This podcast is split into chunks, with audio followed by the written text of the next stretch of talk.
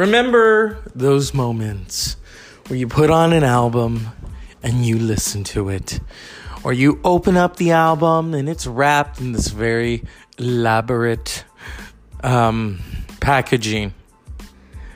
That was once said when I opened Ænima by Tool. And again, when I opened Lateralus by Tool. And once again, in 2006, when I opened 10,000 Days by Tool. And it was wrapped up in the, the it had these glasses. Well, that has happened again.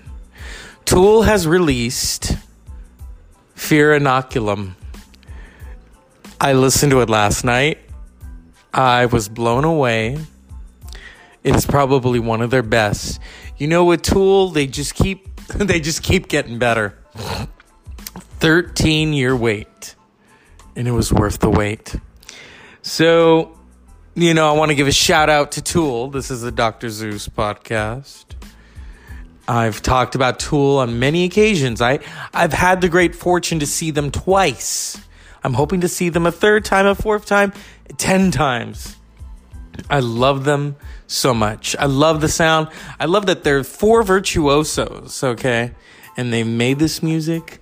The album, this is interesting. So you open the album and this video starts. I don't know where the video leads. You also get a, a free uh, digital download and um, I gotta say, these songs,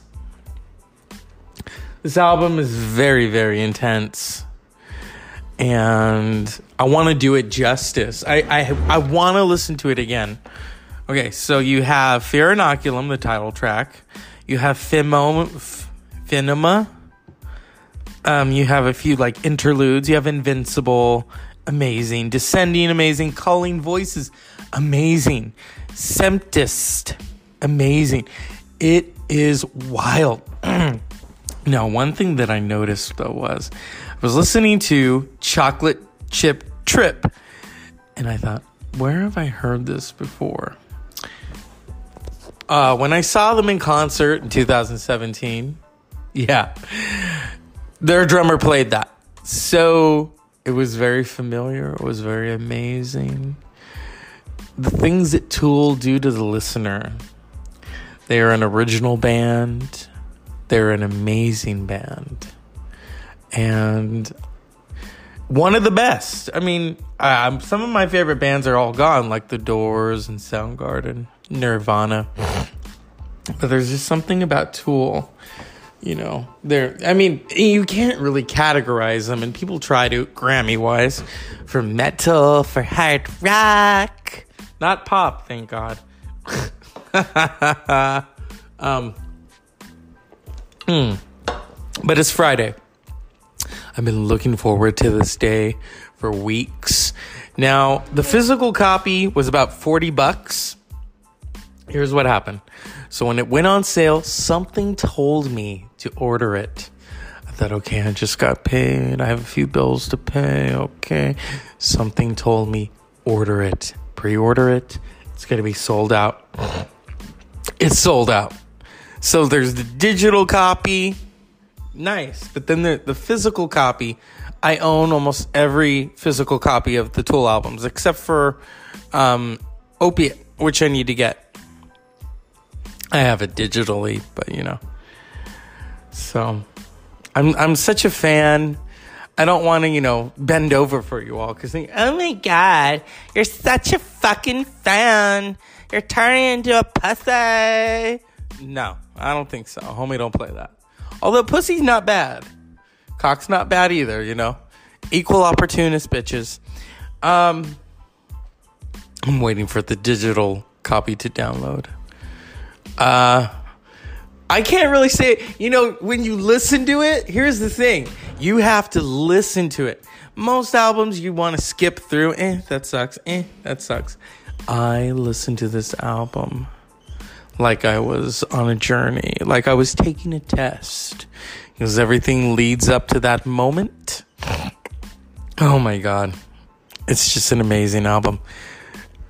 Uh, just when you know, Truman Capote said it best. Just when you thought they can't get as good as they can get, yeah. Oh, they got good. A 13 year wait. You know, here's the thing. I wasn't like, oh my god, hurry up. I'm not one of those people. I understand. Tool had an album they did on Lateralus. They had a song called "Ticks and Leeches," where they're talking about people who like complain. I want their album. I want their album. Bitch, hurry. yeah. Well, it's here. It's here. My God. Mm. You just want to light a candle, go for a drive, and listen to Fear Inoculum. You know, it's a smart album. Not as smart as the people in Washington who want to nuke the hurricane. How fucking stupid is that? And I'm gonna cuss, yeah. Are you freaking kidding me? You're that dumb. Here's the thing for all of you who voted for Trump. Newsflash. You got hagged, okay? You you got bamboozled. You truly did. This motherfucker thinks that he can nuke a hurricane to make it go. Are you kidding me? You, you, do you realize all of the nuclear damage that's going to happen if you do that? You know, people will die. But no, he doesn't care because he likes to say stupid shit. You know? It's I can't attack him on social media because then some of you, oh my god, you fucking Hillary person, shut the fuck up. No, I don't think so, homie. Don't play that. I don't talk. I only talk about politics on this show, and I try not to. Instead, I talk about Tool. Even Tool are political, you know. Um, they just want you to be kind to one another. So, excuse me. I'm just in awe of this album. At first, I'm listening and thinking, okay, where's this gonna go? And then it just they sh- surprise you. They really, truly do. 10,000 days was good, but this is even better.